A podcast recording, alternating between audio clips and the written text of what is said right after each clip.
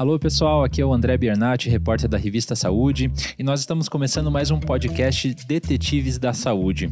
Nosso programa, né, que ajuda a separar o joio do trigo, a fake da news e ajuda, né, a você tirar dúvidas aí do universo da medicina, da nutrição, da atividade física, do bem-estar, enfim, todo o universo que nossa revista, nosso site, nossas redes sociais e agora o nosso podcast cobre.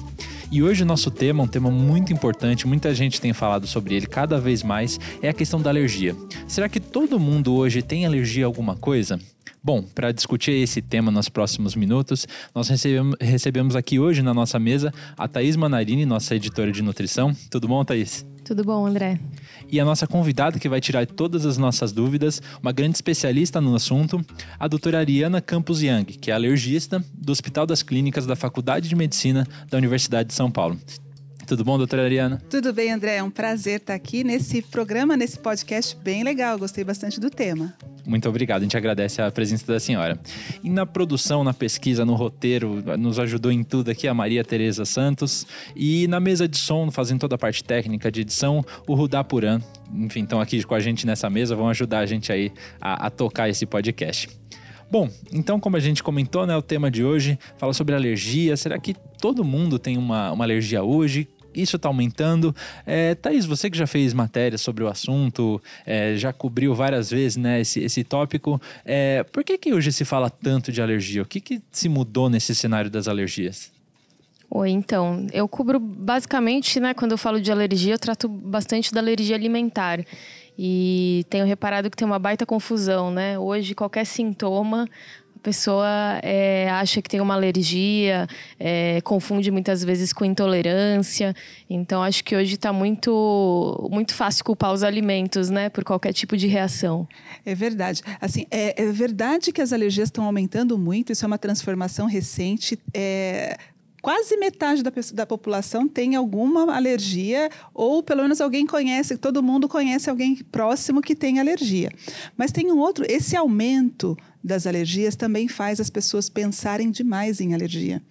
E nem tudo que coça é alergia, é, nem tudo que dá sintoma respiratório. Então, a, a associação de sintomas com alergia, ela tem sido também muito, é, muito extrapolada, muito exagerada. E por isso é importante se fazer o diagnóstico correto, porque uma vez que uma pessoa acha que tem alergia ou recebe um diagnóstico de alergia sem passar por todas as etapas é, sistemáticas de investigação, o tratamento principal da alergia é evitar, evitar o contato. Então, se eu falo de uma alergia alimentar, que eu acho que eu tenho alergia a leite, ovo, trigo e passo a ter que fazer restrição, eu vou sofrer as consequências dessa restrição.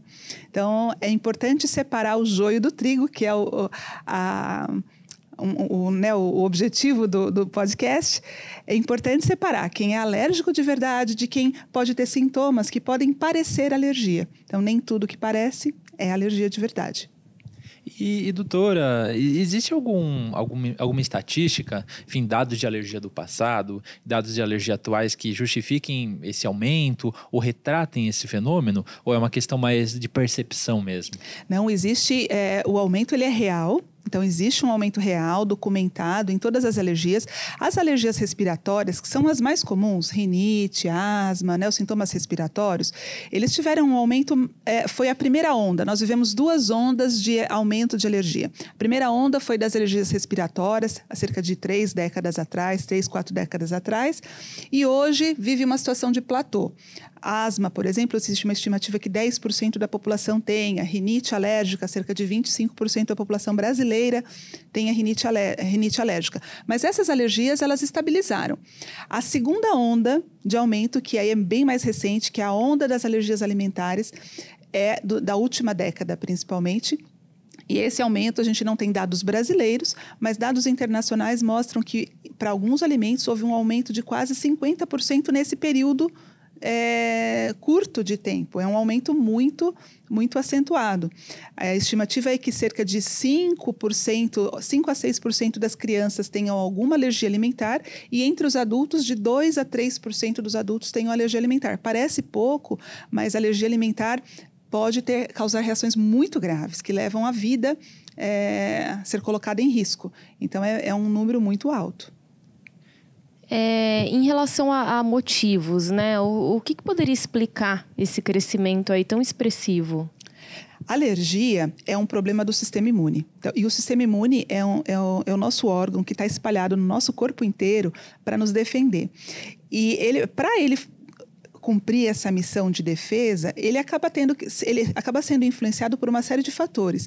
Então não existe uma causa única que explique o porquê que as alergias estão aumentando. É uma, é um, uma mistura de vários fatores, assim como uma alergia, eu, eu comparo muito com um acidente. Né? Quando você encontra uma, uma tragédia, um acidente, vai buscar as causas, nunca tem uma causa só. Sempre é uma conjunção de fatores que levam àquele acidente. Então, alguns fatores que contribuem para o aumento das alergias a gente já conhece. Por exemplo, o uso indiscriminado de medicações, é, principalmente os antibióticos, mas não só os antibióticos, que destroem a nossa flora, a nossa microbiota. Existem várias bactérias que vivem lá no nosso intestino e que fazem a regulação e na nossa pele também, que fazem eh, são os principais moduladores da nossa resposta imune. São eles que ajudam é, o nosso sistema imune entender o que está acontecendo naquele ambiente. E quando a gente destrói essa flora usando remédio demais, então não é para contra remédio, é para usar remédio quando necessário, mas não é para usar à toa.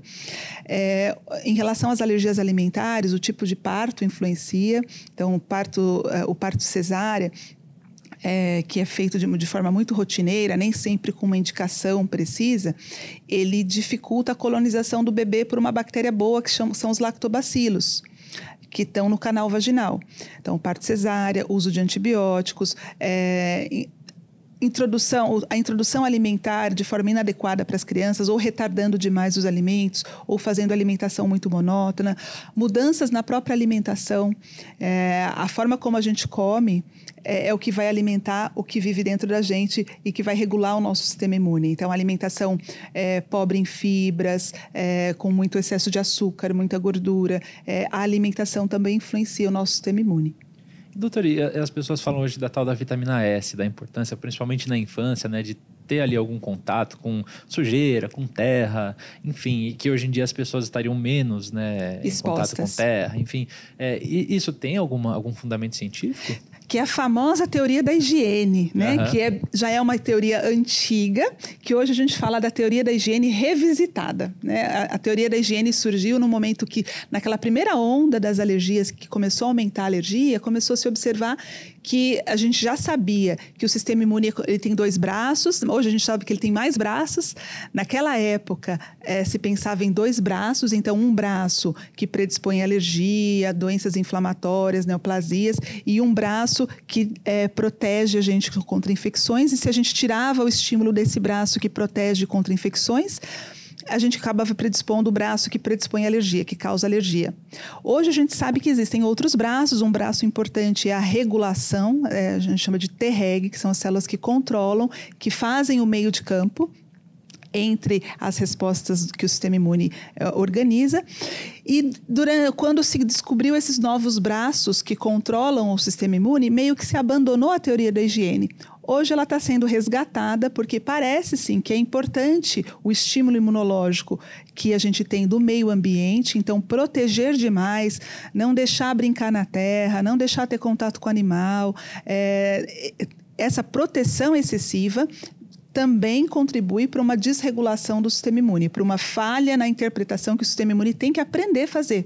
Se ele não é, é desafiado a aprender, ele não aprende ou aprende de forma errada. Então, a teoria de, da higiene que foi, surgiu, é, ficou super em alta, depois foi abandonada, hoje ela está sendo resgatada com um novo olhar e um olhar em que mostra a importância do contato, da regulação e de todos os fatores que ajudam a regular o sistema imune.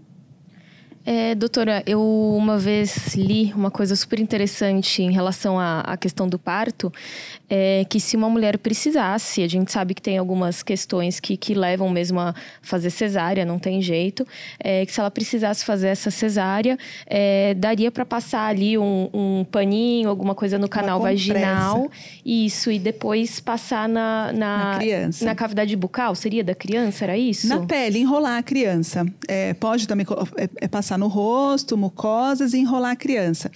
Porque no canal vaginal, então, tem aquelas bactérias do bem que ajudam o nosso sistema imune e que estão no canal vaginal. Então, na situação de uma necessidade realmente de cesárea, poderia, é, isso foi um estudo, ainda não é uma prática rotineira, mas foi um estudo que mostrou que colocando uma compressa enquanto se fazia o parto, deixa a compressa dentro do canal vaginal da mãe que está tendo filho, e assim que o bebê nasce, tira essa compressa embebida com secreção vaginal e coloca na criança. E isso facilitaria essa colonização por essa bactéria do bem. Ah, então, essa é uma estratégia. Uma outra coisa muito importante em relação à prevenção de doenças, principalmente a dermatite atópica, é não tirar aquele creminho do bebê que ele nasce, aquele creminho branquinho que o bebê nasce, que a gente chama de vernix. Esse creminho ele tem uma função, que é proteger a pele do bebê, é muito fina é, muito frágil e ela vai, se, ela vai se estruturar depois do nascimento. Então, logo ali no nascimento, essa pele expõe tudo que está lá dentro. E o que está logo lá na, na pele lá dentro? Células do sistema imune. Se eu começo a expor um sistema imune super imaturo, porque lá dentro da barriga, o sistema imune, ele é, para não rejeitar a mãe, ele controla aquele braço de, de ataque. E ele tem um perfil que a gente chama de TH2. TH2 é o nome que a gente dá para a população de célula que causa alergia. Então, dentro da barriga, enquanto está dentro da barriga, o bebê ele é propenso à alergia. Depois que ele nasce, esse sistema imune aprende que ele não pode ser TH2, ele não pode ficar causando, não, não pode ter esse perfil, ele vai se regulado. Se logo que nasce eu já começo a expor esse sistema imune a um monte de coisa, num momento que ele é mais TH2, eu favoreço a alergia.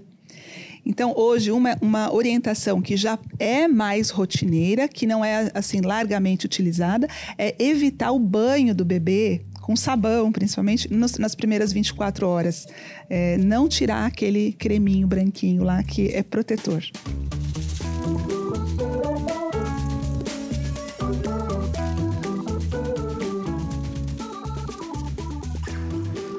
Então, gente, vocês viram que a gente já aprendeu um monte de coisa aí sobre alergia, uma aula da doutora Ariana. Bom, agora vamos falar da, da questão de alergias respiratórias e de pele, aquelas famosas ites que, que, que incomodam tanta gente, né? Dermatite atópica, rinite. É, doutora, existe um elo? Porque é comum, né? Às vezes a pessoa tem asma, tem dermatite, tem rinite e tem dermatite, urticária crônica, enfim, existe um elo entre alergias de pele e alergias respiratórias? Sim, André, tem um elo muito forte que se chama atopia. Atopia é o nome de, que a gente dá para uma predisposição genética. Quem essa predisposição genética faz com que várias pessoas da família tem, estejam predispostas a desenvolver doenças que são irmãs, que têm a mesma carga genética, só que dependendo do, da, da, alergia, do momento da exposição à causa daquela alergia, essa doença, essa manifestação da atopia vai produzir doenças em órgãos diferentes. E dependendo do órgão que a alergia se manifesta, ela vai receber um nome. Então, se ela, essa atopia se manifestar no pulmão, o nome é asma no nariz, rinite, na pele, dermatite, dermatite atópica e no olho, conjuntivite alérgica. Então, são as quatro doenças que a gente fala é, que representam a atopia: asma, rinite, dermatite atópica e conjuntivite alérgica. E uma coisa que as pessoas confundem muito, confundem muito rinite com resfriado, e essa diferença eu acho que é bem importante da, da, das pessoas saberem, porque tem um monte de gente achando que tá, fica resfriado demais, e na verdade ela tem rinite. E rinite tem tratamento, é importante controlar. Uma rinite não controlada, fora os sintomas é, que são desagradáveis, são ruins, é que a pessoa se acostuma a não sentir cheiro, a dormir mal à noite, ficar com o nariz entupido, às vezes ela se acostuma com isso, mas fora o desconforto dos sintomas, a rinite predispõe algumas complicações secundárias. Por exemplo, sinusite, porque se fica a secreção parada lá, ela vai ter mais sinusite. A criança tem mais otite. Na criança com a rinite não tratada, ela aumenta o risco de ter asma, de evoluir para asma, que é aquela irmã mais brava. Né? A asma, a gente tem mais medo do que da rinite. A rinite traz desconforto e aumenta risco de complicações. A asma, por outro lado, muitas vezes é, é, é confundida com bronquite. Né? A bronquite, a gente tem a bronquite infecciosa, aguda da criança, que é pontual, tem uma vez só. E trata e melhora. E tem a bronquite do adulto, que está é, tá relacionado com cigarro, com poluição, e é outra doença. A asma é uma doença com característica alérgica, uma predisposição genética, e que é, hoje no Brasil ainda se tem uma estimativa de que 2.500 pessoas morram de asma por ano. É um número muito alto, é um dado do SUS, e não tem justificativa para esse número para uma doença que é tratável. Existe tratamento para controlar a doença. É, eu acho que eu sou uma bela personagem para esse quadro aqui, que eu tenho eu a também. rinite, tenho a dermatite e... Você já se acostumou ou você está tratando, Thaís? Então, a, a rinite eu, eu, consegui dar uma controlada. Eu fui atrás de tratamento e, e, faz um bom tempo que eu não tenho crise. Agora, a dermatite, essa, essa é, o, é o problema assim, que, eu, que eu tenho enfrentado com mais frequência e eu queria fazer uma pergunta sobre ela. É, porque eu já escutei que tem um componente emocional da dermatite atópica é, e, e, não tem cura, né? Você faz o controle. Essa questão do componente emocional, ele pesa mesmo? Falar de componente emocional em doenças crônicas é muito delicado. Porque muita gente fala assim, ah, então, porque dá a impressão, então, que a pessoa tem que fazer terapia e vai sarar da doença, né? E, ou que a culpa é dela, então, que ela que está gerando, e não é assim. Né? O nosso sistema nervoso, a gente costuma dividir as coisas, né? Mas o nosso corpo é um só. É, o nosso sistema imune conversa com tudo, o nosso sistema nervoso conversa com tudo. A gente tem terminação nervosa, não é só lá no cérebro, no cérebro tem os neurônios e que tem, a gente tem nervo em todo lugar. Nas dermatites, é, a gente tem uma conexão, tanto nas dermatites, nas alergias alimentares, existe conexão é, em que a alergia afeta o sistema nervoso e o sistema nervoso afeta também a, a doença, porque o nosso corpo é um. Então, a dermatite atópica não é causada pelo emocional. Agora, uma pessoa que tem dermatite atópica, que se coça o tempo inteiro, que à noite não dorme direito, é, você imagina não dormir, passar a noite após noite dormindo mal. Você vai ficar irritado. Quando a gente fica irritado, é, a gente produz substâncias que a gente tem receptorzinhos, os receptores que a histamina, que é a substância principal da alergia, age, que é um botãozinho lá que ela liga e faz coçar, tem, tem substâncias que são neo, né, neurotransmissores, também ativam esses receptores, também ligam esses botõezinhos. Então, um estresse, um cansaço, é, um estresse emocional pode piorar a coceira, mas não é a causa da doença. A, causa, a doença existe por outras razões. E você, André, qual que é a sua IT? É a rinite. A rinite. é a mais comum. É. A senhora falando é 25%. 25%. Né? É, não, eu lembro desde criança, assim, nariz entupido, dificuldade para dormir. Ultimamente tá controlado, assim, eu tenho, eu tenho mantido bem, mas começa o frio, assim, já. E a, e a senhora até falou essa questão né, da, dessa interface, ah, a pessoa acha que é um resfriado tal. Dá para diferenciar, doutora, pelos sintomas? Dá, dá para é, dá pra, dá diferenciar. Primeiro, os resfriados, o nariz não coça. E a rinite é muito comum coçar. Nem toda rinite tem coceira no nariz, mas é, o mais comum é ter coceira. É, a rinite, na crise de rinite, não tem febre. Nos resfriados é comum uma febrinha, um mal-estar no corpo, às vezes diminui o apetite, que alerta que é um quadro infeccioso. Mas quem tem rinite, rinite tem mais resfriado também e muito mais. Por isso, outro motivo de tratar a rinite, de não, não se acostumar com ela, e é possível controlar, é que quem tem rinite, se não está controlado, tem 23 vezes mais chance de ter infecções de vias aéreas superiores, né? Que entram vários, gripe, resfriado, é, faringites. É, então, 23 vezes mais. E quando a doença controla, é, melhora. Por que, que todo mundo piora no inverno? Todo mundo não, mas é bem comum piorar no inverno porque tem uma, é uma via de mão dupla. A rinite predispõe às infecções e as infecções são um gatilho importante para descompensação tanto de rinite quanto de asma. Crises graves de, de asma são precipitadas principalmente por infecções. Tanto que agora a gente está entrando no inverno, já está tendo as campanhas de vacinação contra a gripe. Um dos grupos de risco são os asmáticos, porque se eles tiverem gripe, eles têm risco de ter crise mais grave. Então é importante a vacinação nesse grupo. É, André, não sei no seu caso, mas é, para mim, assim, por muito tempo, o meu melhor amigo era o descongestionante nasal, que ficava ali no criado mudo. Ai, que perigo! Então, aí depois que a gente vai atrás de tratamento, a gente descobre que não é uma boa usar esse recurso. É, como é muito comum, é, doutora, eu queria falar um pouquinho do, do risco, né, de usar é, rotineiramente aí. Sim. Então, é, o tratamento da rinite, os descongestionantes, é, é, é difícil largar porque eles melhoram tão rapidinho, os pacientes adoram usar. Dá aquele né? alívio, né? Dá um alívio quase que instantâneo. E aí você dorme, né? É, e os tratamentos de rinite, que são eficazes, que são seguros, eles não são assim instantâneos na melhora, né? O tratamento a gente vai adequar de acordo com a gravidade, a persistência da rinite, e, mas eles melhoram também. Só que o, o descongestionante, qual o problema dele? Todo medicamento tem um pouco de tratamento, assim, tem um pouco de remédio, um pouco de veneno. É, que a gente fala de efeito terapêutico, dose terapêutica, que é a dose de tratamento segura, e a dose tóxica. A gente gosta de remédio, ou os remédios que a gente considera seguros, são os remédios que têm a dose terapêutica muito longe da dose tóxica. E os descongestionantes, ele, eles não são assim. A dose de tratamento que alivia o sintoma é muito pertinho da dose tóxica. Então, os descongestionantes nasais são a primeira causa de intoxicação em crianças.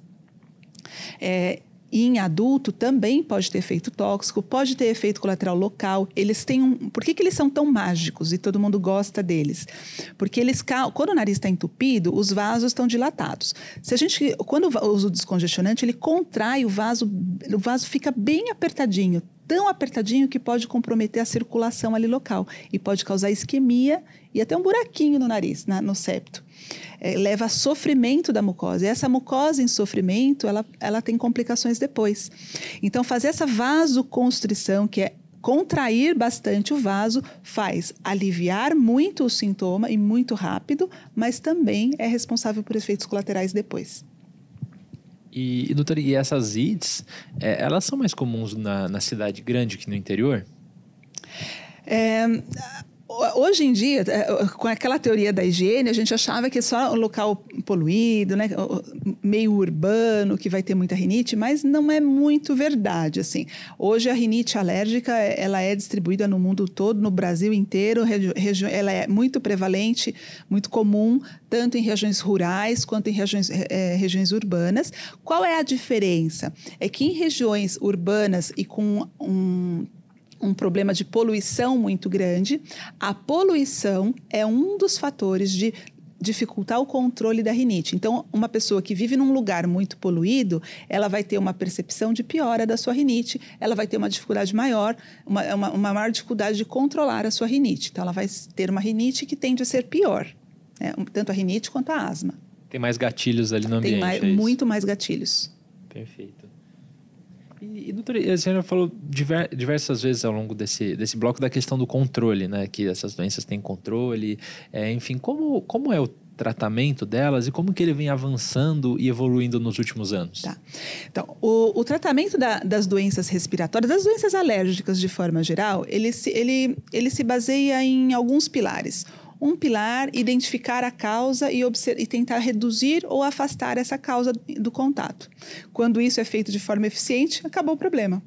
A questão é que nas alergias respiratórias, na dermatite atópica, essas causas nem sempre são possíveis de ser, serem afastadas de forma permanente. E, então, o outro pilar é o tratamento medicamentoso, que ele se divide em sintomático, tem remédios que aliviam sintomas e tem remédios que controlam a inflamação. A, a, alergia produz uma inflamação e essa inflamação, eu falo que eu comparo como um iceberg. O iceberg é aquela o sintoma que a pessoa tem, é aquela pontinha que você está enxergando. Se você usa um sintomático, um remédio, um antialérgico, você tira só aquela pontinha. A inflamação que está gerando aquela pontinha você não controlou. E existem medicações que desinflamam desde lá de baixo, controlam a inflamação que a alergia causou. Agora, dependendo da intensidade de inflamação, do tipo de problema que o paciente tem, eu posso tentar também mexer lá na causa da alergia que acho que talvez você anunciou que ia falar no outro bloco, que é sobre a imunoterapia, que é indicada para alguns casos.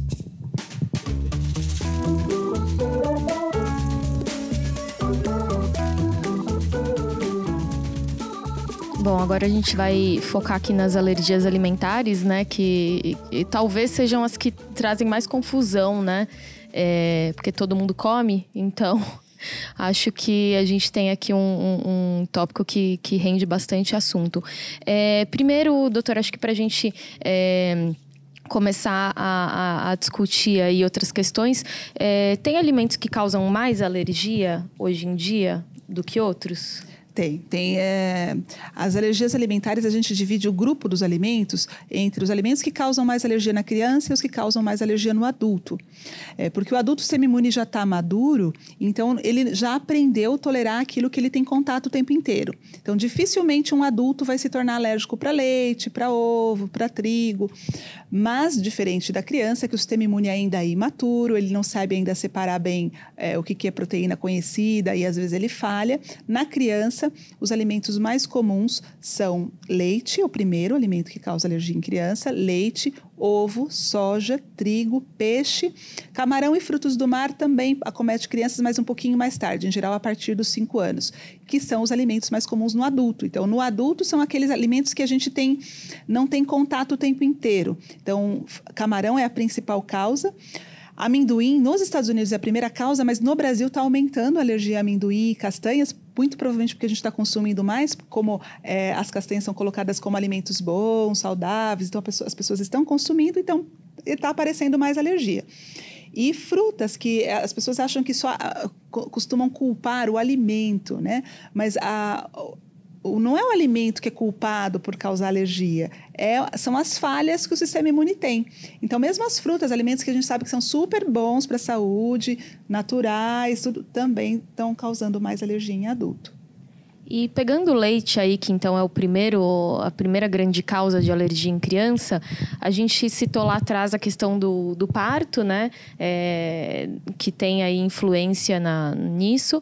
É, mas eu também sempre ouvi falar dessa. Da, da, quando os médicos oferecem uma fórmula para a criança e que muita mãe nem sabe que isso está é, tá acontecendo, né? Porque tiram a criança, levam para um, um outro lugar. Quando essa criança vem para o quarto, às vezes ela já está dormindo e isso. tal aquilo, às vezes, muito, muitas vezes é sinal de que ela já até recebeu alguma fórmula ali para se acalmar e que isso é super contraindicado. Isso. Infelizmente, a prática de complementação com fórmula de leite de vaca na maternidade ainda é uma prática muito comum no Brasil. É colocado de uma forma, muitas vezes, sem indicação. Isso não deve ser feito.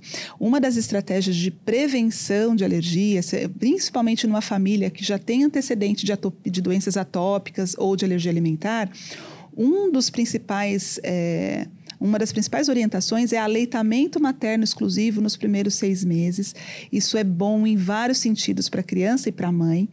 E especialmente na primeira semana de vida, que o sistema imune da criança está o mais propenso possível para alergia, esse momento é um momento que tem que ser muito cuidado. Então, não se justifica na rotina oferecer complemento. Né? Essa mamadeira, esse, esse primeiro momento de contato com a proteína do leite de vaca, é um dos principais causas de sensibilização, é, quer dizer, a, a, sensibilizar o sistema imune e aumentar o risco dessa criança de se tornar alérgica ao leite depois.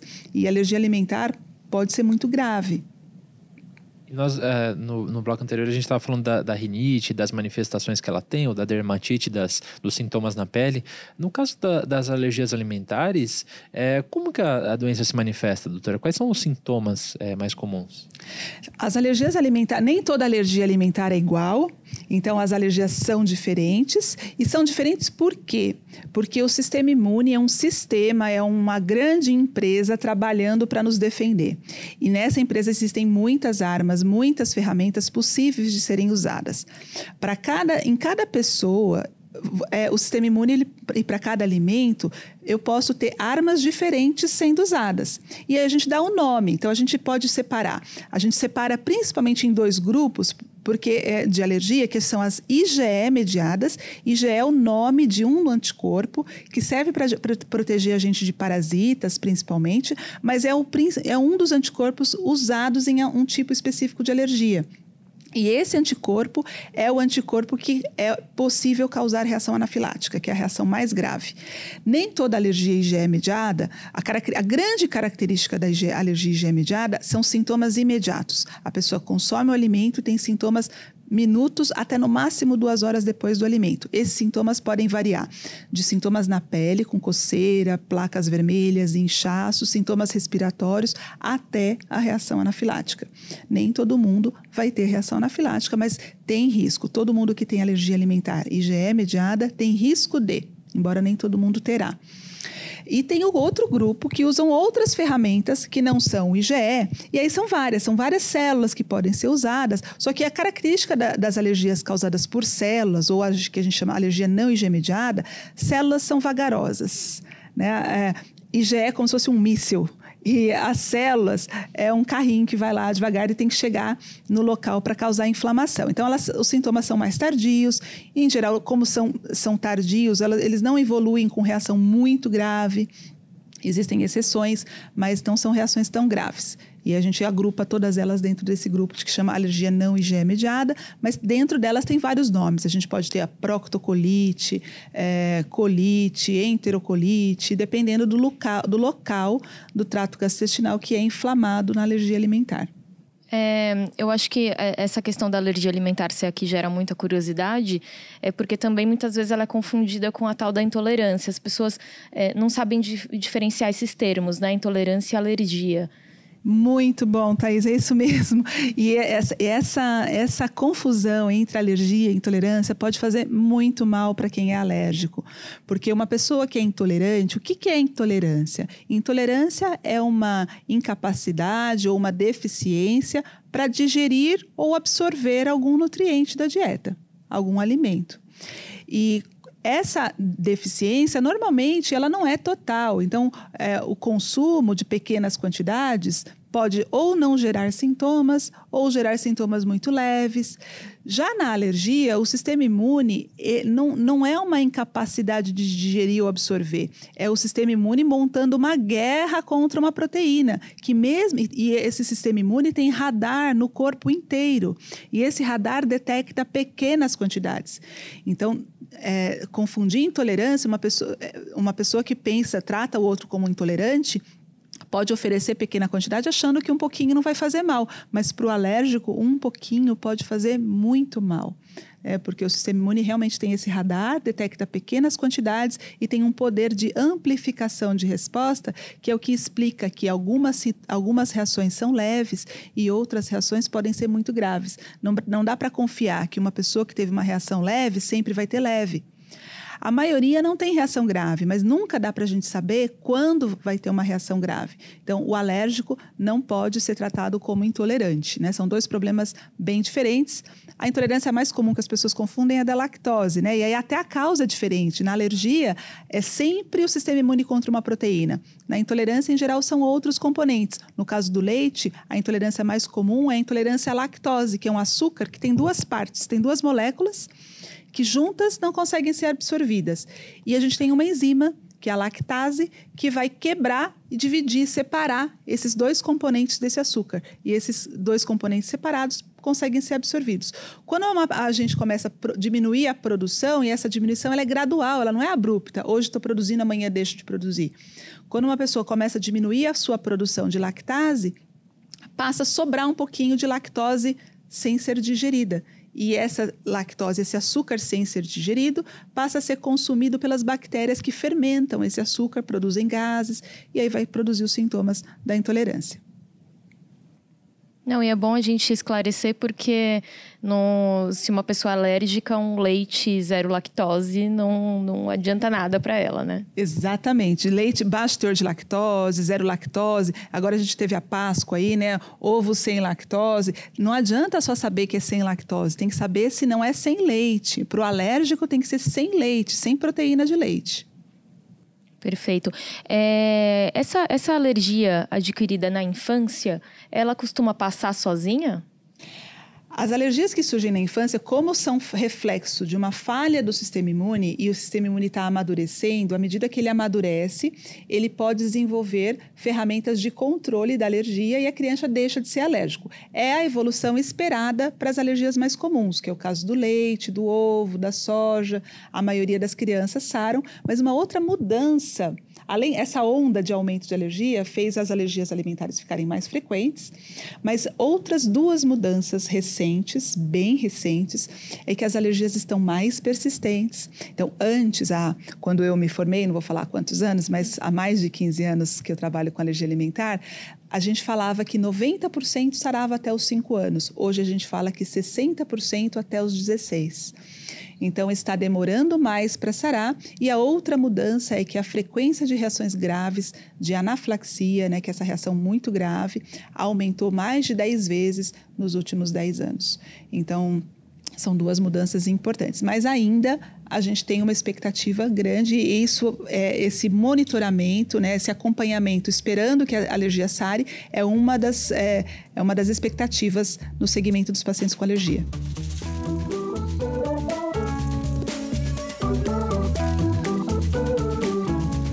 Bom, gente, então para fechar aqui o nosso bate-papo com a, com a doutora Adriana, vamos fazer um, ping-pong, um, como diria Maria Gabriela, um bate-bola, um jogo rápido aí sobre mitos e verdades relacionados às alergias. É... Doutor, então eu vou começar perguntando sobre soluções mágicas. A gente fala de. A gente vê aí na internet o pessoal falar de chá, de garrafadas, de óleos. É... Dá para curar a alergia? Essas soluções naturais podem aliviar? Ou, ou funcionam como tratamento? Como encarar? O que, que fazer quando a gente vê uma informação dessa? Todas as doenças, André, que são crônicas, e as doenças alérgicas são crônicas. Que, crônica não significa que vai ser para a vida toda. Crônica significa que não existe um tratamento que vai por fim, pelo tratamento, a alergia.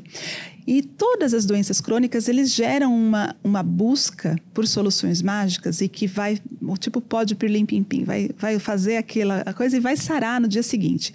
Isso não existe, isso é uma busca é, que para algumas soluções mágicas que, é, tipo chás, assim, às vezes não oferecem mal nenhum. A pessoa tenta, tenta, eu costumo falar que às vezes a simpatia que deu certo é aquela, no caso da asma, é aquela dos 10 anos, porque é a idade que muitos saram sozinhos, né? vai tentando, vai tentando tentando, na milésima solução mágica sarou. Então, aquela foi a que funcionou. E isso vai ficando na cultura popular, essas soluções mágicas. Então, embora algumas soluções dessas não ofereçam um risco em si, é importante só a pessoa não deixar de fazer o tratamento que, que controle, né? o tratamento médico. Mas algumas soluções não são prejudiciais, mas existem algumas soluções buscadas né, pela população que podem fazer mal. Existem, para rinite alérgica, tem um, um é, buchinha do norte que as pessoas usam é, é uma substância que, extremamente irritativa. Ele causa uma irritação que tem complicação para a mucosa nasal, destrói a mucosa nasal. Então, é importante que, mesmo sendo um produto natural, às vezes, nem sempre é inofensivo. Então, tem que tomar esse cuidado. Você já viu na internet alguma informação? Antes de iniciar a conversa com o médico que acompanha. Exatamente. Não, não, é porque é natural que não faz mal. É sobre essa questão do crescimento de alergia ao leite e ao glúten, né? É, as pessoas costumam dizer que, que são dois componentes que ficaram mais alergênicos. São aí. os vilões, né, do Isso. momento. Eles ficaram. Teve alguma mudança mesmo no alimento em si que, que possa explicar algo da, da alergia? É, as alergias todas estão aumentando, então existem explicações que estão fora do alimento, então que são que influenciam a pessoa que tem contato com o alimento, então os fatores externos, o ambiente e, que afeta a pessoa e a, a, a, interpretação que a pessoa faz daquele alimento muda e ela pode desenvolver alergia. Mas talvez existam algumas coisas relacionadas leite, glúten, eles tão, são vilões, talvez eles sejam não sejam tão vilões como são pintados, né? É, tanto os dois têm, têm, têm um valor nutricional é, importante, eles não são vilões de verdade. Mas por que está aumentando a alergia a leite? Um, talvez mudança no comportamento. A gente está colocando leite para as crianças num momento muito precoce. Mudanças no tipo de leite. O leite que a gente toma aqui hoje, aquele leite de, de, de caixinha, que é o UHT, é um leite que tem uma segurança em relação, em relação ao risco de contaminação tem uma segurança muito boa, mas também ele está mortinho, mortinho da Silva, não tem nenhuma bactériazinha lá dentro dele. E dentro daquela teoria que o, que o André tinha perguntado, que é a teoria da higiene, hoje a gente questiona se aquelas bactérias que fazem o leite estragar, se elas também não são importantes para modular a nossa resposta que a gente tem quando a gente recebe o leite. Né? Então, é, no Brasil, o crescimento de alergia a leite é assustador. Assim, quando é tão comum, todo dia no consultório são muitos casos que a gente recebe E esse aumento parece chamar mais atenção em países onde o consumo é maior de leite pasteurizado só. Então, tem mudanças talvez em relação ao alimento, a gente não sabe, a gente não tem essa resposta. E em relação ao glúten, uma das coisas que mudou é que no mundo moderno, hoje as pessoas estão tentando resgatar um pouco mais da alimentação saudável, da comida de verdade, mas a gente está vindo de, um, de, um, de uma era que o consumo de lanches, né? Então, o consumo de glúten muito exagerado. Então, no café da manhã, no lanche, no almoço, trocar comida pelo lanche. Aí, lanche de novo à tarde. Aí, à noite, pizza. Esse consumo exagerado, se a gente começar a consumir muito um tipo de alimento, será que vitamina C é bom? E se eu me entupir de vitamina C? Eu tenho cálculo renal. É, então, o glúten é uma proteína, é, uma, é um aglomerado de proteínas que exige uma digestão nossa e também de participação de bactérias, que se eu começar a colocar glúten demais no meu é, no meu intestino, eu posso começar a ter problemas com o glúten. Então, talvez o problema não seja o glúten, mas o padrão alimentar que a gente errou né, na forma de, de, de se colocar na rotina, numa rotina alimentar. E, doutora Ariana, com esse aumento né, do número de casos e as pessoas falando mais sobre alergia, ah, todo mundo tem medo de descobrir uma alergia só diante de uma crise, né? Poxa, tô com alergia, tô ali na, naquela situação. E tem muita gente procurando fazer exames antes mesmo de, de saber, né, de ter alguma crise, procurar anticorpos de GG, enfim. É, faz sentido isso? É necessário fazer esses exames antes ou isso é só um modismo? Então, eu falo que assim, um dos sonhos das, das pessoas é, e dos médicos também é ter um exame do tipo bola de cristal. Né? A pessoa tem uma coisa, eu coloco lá na bola de cristal e descubro o que, que a pessoa pode ter alergia. Isso não existe. Né? Isso não existe nem aqui no Brasil, nem no mundo. E um, é, o que existe muitas vezes são alguns modismos e alguns usos incorretos é, de métodos diagnósticos que não são apropriados para investigar a alergia alimentar. Um deles é a pesquisa de IgG para alimento. IgG, nós temos vários tipos de anticorpo no nosso sangue. Um deles é o IgG. O IgG é o nosso anticorpo de memória e de contato, e que mostra contato com alguma coisa. Quando eu tomo uma vacina, tomo a vacina da gripe, ou tomo a vacina da hepatite, e doso é, o meu anticorpo depois, para saber se eu estou protegida contra a hepatite que eu tomei vacina, eu vou dosar um anticorpo IgG. É, se eu como leite, se eu como camarão, tudo, é possível que eu tenha, se o meu intestino em alguns momentos tem um pouquinho maior, um pouquinho mais de permeabilidade e permite que o meu sistema imune tenha contato com essa proteína mais inteira, eu produzo IgG contra o alimento. Tenho alergia contra esse alimento? Não. E, e, infelizmente, esse, esse método de teste de GG está sendo muito mal utilizado, está levando ao, a risco, pessoas a, risco, restrições absurdas, com risco de desnutrição, crianças é, com risco de desnutrição e tendo desnutrição por causa desse teste. Esse teste ele é contraindicado por todas as sociedades médicas brasileiras e também em todas as sociedades é, da área né, de alergia, gastro, pediatria do mundo é, que não deve ser feito, porque ele vai dar positivo em todo mundo. Não tem ninguém que vai fazer esse teste e o teste vai dar negativo. Então, o mundo inteiro, 100% das pessoas têm alergia? Não, mas 100% das pessoas têm IgG para alimento, porque as pessoas comem. A chance de ter um teste negativo é nunca ter comido. E isso não existe. Então, esse teste de IgG é uma enganação, não deve ser feito. Nessa onda até de evitar o problema antes dele aparecer, é, tem também quem, quem decida prorrogar é, a, o oferecimento de algum alimento para uma criança, por exemplo. Então, o leite de vaca, que eu acho que pode dar depois do primeiro ano de vida, né? É, então, a mãe vai lá e fala assim: bom, se leite dá muita alergia, não vou dar. É, mesma coisa com ovo. É, se o pediatra libera o ovo cozido, ah, mas ele dá muita alergia, então também não dou. Isso, isso ajuda? Então, isso não ajuda, mas isso, a origem desse pensamento, desse raciocínio, ele tem uma, uma raiz numa orientação que era médica, até um pouco, até te, há, há pouco tempo atrás. Quando começou aquela onda de alergia alimentar a crescer, e a gente sabia quais eram os alimentos que davam mais alergia, a primeira orientação a primeira orientação era que retardasse. Bom, esses alimentos são os que mais causam alergia, então eu vou deixar esse, esses alimentos para depois, vou adiar a introdução. Só que o tiro não deu muito certo, saiu pela culatra. E o que, que aconteceu? Foi se observando que atrasar a introdução dos alimentos que causam alergia para depois de um ano aumenta o risco de alergia. E quando essa prática era feita, é, nesses, né, né, nessas famílias o risco de alergia aumentava. Hoje, qual é a recomendação? Aleitamento materno exclusivo por seis meses e a partir dos seis meses o sistema imune ele, é o momento que ele está propenso a aprender a tolerar. Não atrasar a introdução dos alimentos, mesmo aqueles mais alergênicos, para depois de um ano. Introduzir, tentar introduzir tudo dentro do primeiro ano de vida. Doutor, e se fala muito hoje em dia da imunoterapia como tratamento, né? Você tentar modular o sistema imune para né, curar ou, ou, controlar ali essa alergia. O que você sabe sobre essa linha de tratamento? Ela funciona? Em que casos? A imunoterapia, então, que é o outro pilar, né? Então, o primeiro pilar é evitar, o segundo pilar controlar a inflamação, medicações, e o terceiro pilar tentar regular o sistema imune, tentar induzir com que o sistema imune desenvolva regulação, ative essas células que regulam. Alguma para algumas indicações, a imunoterapia hoje ela é comprovada a sua eficácia e tem a sua indicação rotineira. É o caso é, a, a, imunoterapia é para a causa da alergia, né? Para o alérgeno e vai para algumas doenças isso é avaliado de forma rotineira para rinite alérgica, para asma, para conjuntivite alérgica e para dermatite atópica em alguns casos. No caso das alergias alimentares, a imunoterapia não é um tratamento rotineiro, é uma, é uma forma de tratamento que tem sido estudada mais recentemente e a indicação hoje é para alergias IgE mediadas, daquele anticorpo que causa anafilaxia, para alimentos comuns como leite e ovo, para casos em que a alergia é persistente a partir dos 5 anos de idade.